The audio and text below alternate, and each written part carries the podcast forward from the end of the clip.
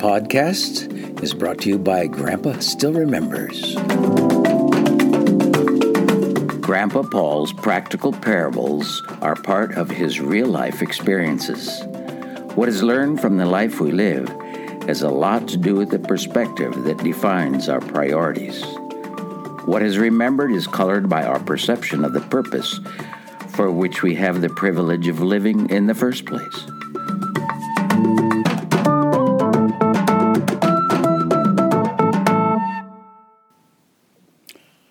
My horse quits working. My horse wasn't really old at all when he quit working.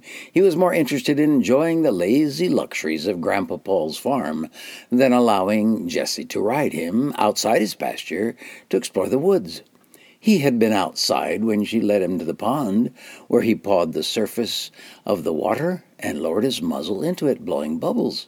He had visited the neighbor's farm, but willingly followed the bucket of grain back to the barn and his pasture. Zack was intent on getting more grain any way he could. I say he quit working because he unseated any rider who was on his back, or just refused to walk if the rider somehow convinced him that he wouldn't be unseated. The retired old man Zack had taken care of him, hadn't failed him yet. He fed him grain every day. He even bribed him with grain to be able to remove the burdock burrs from his mane and tail, but he never left that grain box open. There's lots of evidence of Zack's repeated efforts to help himself. The far edge of the cover has been chewed back even with the edge of the box from all his attempts to lift the lid with his teeth. Once Zack did succeed in pulling a nearly full bag of grain out of the box. I can only speculate how it was done. A corner of the bag was caught under the lid, and he reached over the box, clamped his teeth on the corner, and pulled up. The lid opened away from him as the full bag was lifted into the air out of the box, but not over the raised lid. The coroner tore off the bag. The bag fell outside the box on the far side of the box. He didn't eat that whole bag of grain, so he didn't kill himself. My still young horse had chosen to retire from work and just watched everything that we did. He kept Ellen company when she worked in the garden. He came to beg for sweet corn when I was picking it for her to cut off the cob to freeze. I always gave him some of the corn stalks, but never the bucket full of corn cobs after Ellen had cut off all the corn. When we picked wild apples and ground them up to make cider in the press Ellen's dad had made, Zack wanted to eat all the apple pulp. I only gave it to him a little at a time. He had no control over his appetite and had no idea that he could kill himself with an overdose of rich food. Zack liked to eat and laze around, but he sure was beautiful when he chose to run. Now he had decided to quit. Is there such a thing as early retirement for horses? There were so many activities on the farm with all the members that were here that Zack wasn't missed very much. He did have a retirement plan offered by the lady who had sold him to me, but it hadn't yet been activated. I would have to pay her $50 every month for her to care for him in his retirement if I couldn't find a suitable home that would take care of him. Maybe I could give him to my neighbor who had six other horses on her small place near the stream. The pasture she used was actually then my land, and I charged her nothing for its use. Her son wanted to ride Zack. After all, he was beautiful and very fast, but he only tried him a couple of times and gave up. Zack wasn't into obedience or pleasure riding. The days were full that summer, and only Zack knew that he had quit work. My elder sister Leilani was one of the many family members who had gathered to witness and share the joy of Jeff and Lindsay's wedding. Leilani, two years older than I, was retired and in a long email wrote of her visit to Grandpa Paul's farm. Keep in mind that she was a lonely storyteller from drought ridden Texas visiting New York in the summer. She clearly idealized life at the farm and even left some of her clothes hanging in the purple room closet to have here, she said, if she ever returned to retire. She has since passed away, and we found this copy of her email written at that time. Here is what she wrote. I'm home from a wonderful trip to central New York to celebrate Jeff Brown and Lindsay Buell's wedding, Saturday, August 15th. I then transitioned back by bus to my real world of 102 degrees heat, constant sun, and continued drought. In central New York, near Cooperstown, it rains. There are lakes and beaver ponds and little springs. There are muskrats and foxes and flowers and trees and all kinds of birds and butterflies. There were summer apples on old trees standing out in the fields and cows and a lovely dappled gray horse. She was talking about Zack, who is nearly pure white, actually. There were roosters and hens both in the field and in the henhouse. There was a goat family, a huge big ram, and a dainty little nanny who was pregnant, and a couple of kittens half grown, named by the grandchildren Tigger, the aggressive, bouncy one, and Shyster, who was always hiding. Actually, the names would be hard to verify since there were five or six kittens in the hayloft that the girls could tell apart only by which paw had red fingernail polish painted on which claws. I know one was called Her Highness, another was Shyness, and a darker kitten with tiger markings was first called Chocolate, later shortened to Choco. We still have Shyness and Choco. And there were twelve wonderful grandchildren, mostly under the age of twelve, four for each of the three families who were there. One family from Hollywood, California, one family from British Columbia, the area where they had the terrible forest fires, and one from North Carolina. Paul Henry's four grandchildren in North Africa stayed there with their father, who was the on site coordinator for Experience at Tours, while Paul Henry and Ellen tend to bookings and organizing on this end. Look it up on the internet. Paul Henry and Ellen have the most amazing grandchildren. They're all tow headed and bright eyed and full of energy, from sunup until bedtime. They eat what is served with thanksgiving and look out for each other peaceably so that grown ups can talk and visit without interruptions from kids. I heard no whining, no complaining, no tattling, and no unkind words at any time. From anyone. No threats, no spankings. It was amazing, with so many little people all in one house for a week. I guess this is what it's going to be like in heaven a little crowded, but a lot of happy.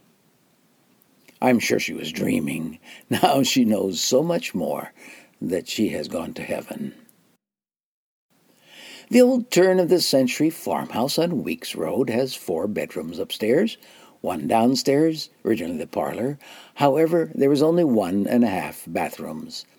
There were two tents in the yard, Grandpa Paul Henry and his wife Ellen slept out in the tent because they said it was so quiet and peaceful out there. There was also one pop up camper trailer.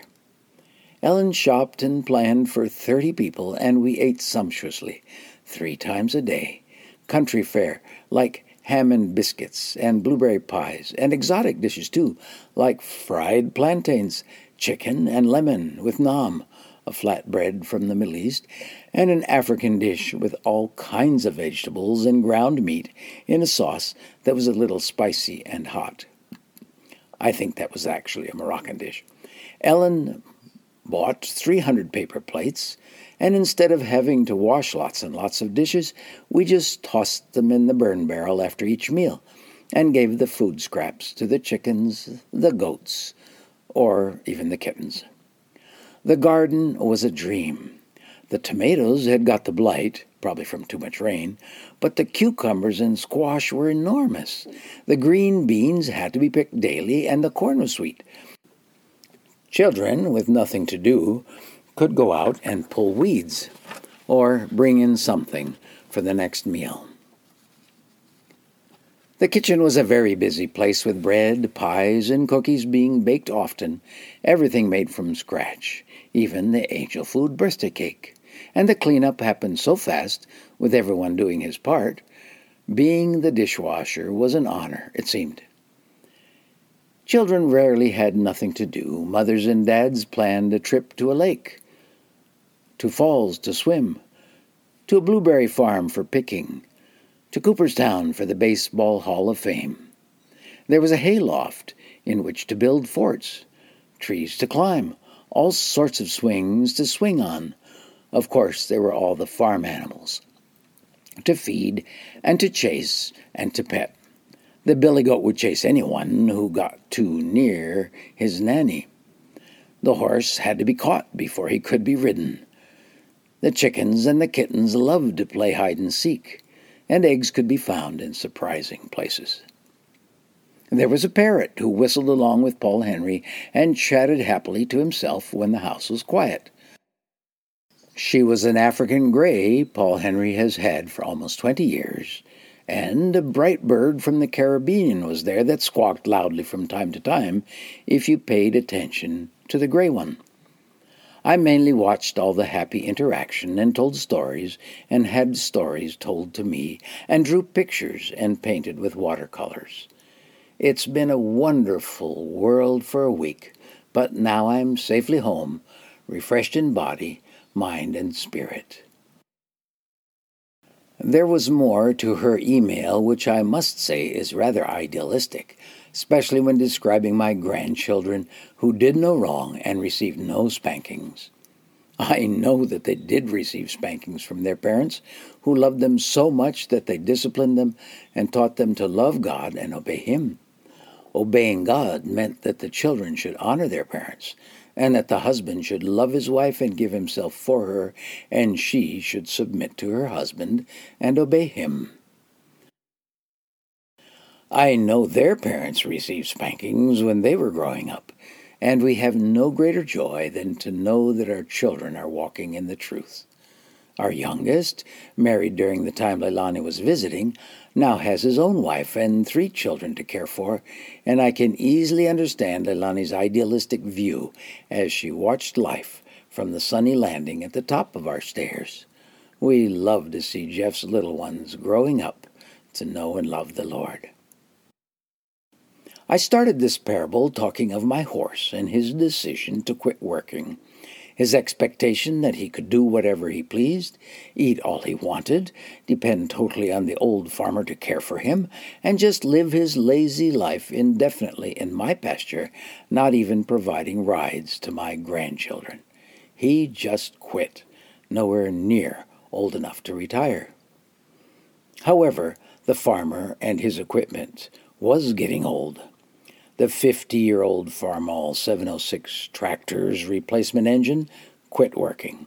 So I bought a 40 year old Ford 4000 tractor.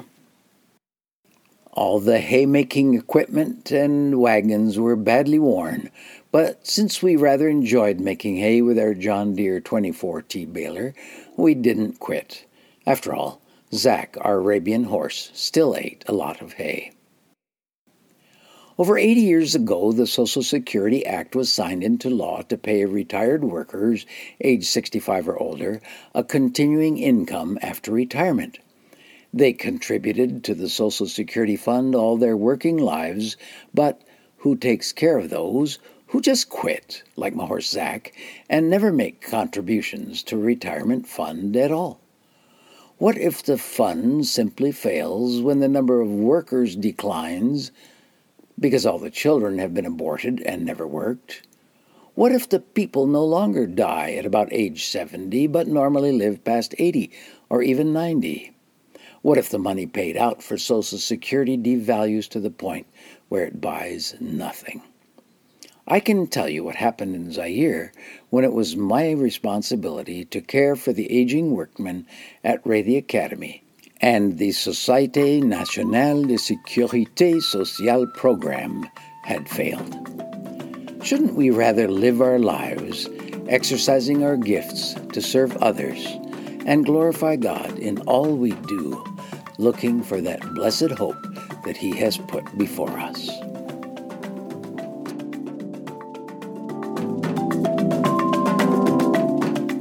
You've been listening to Paul's Parables stories conveying a spiritual lesson from the perspective of a foreign culture.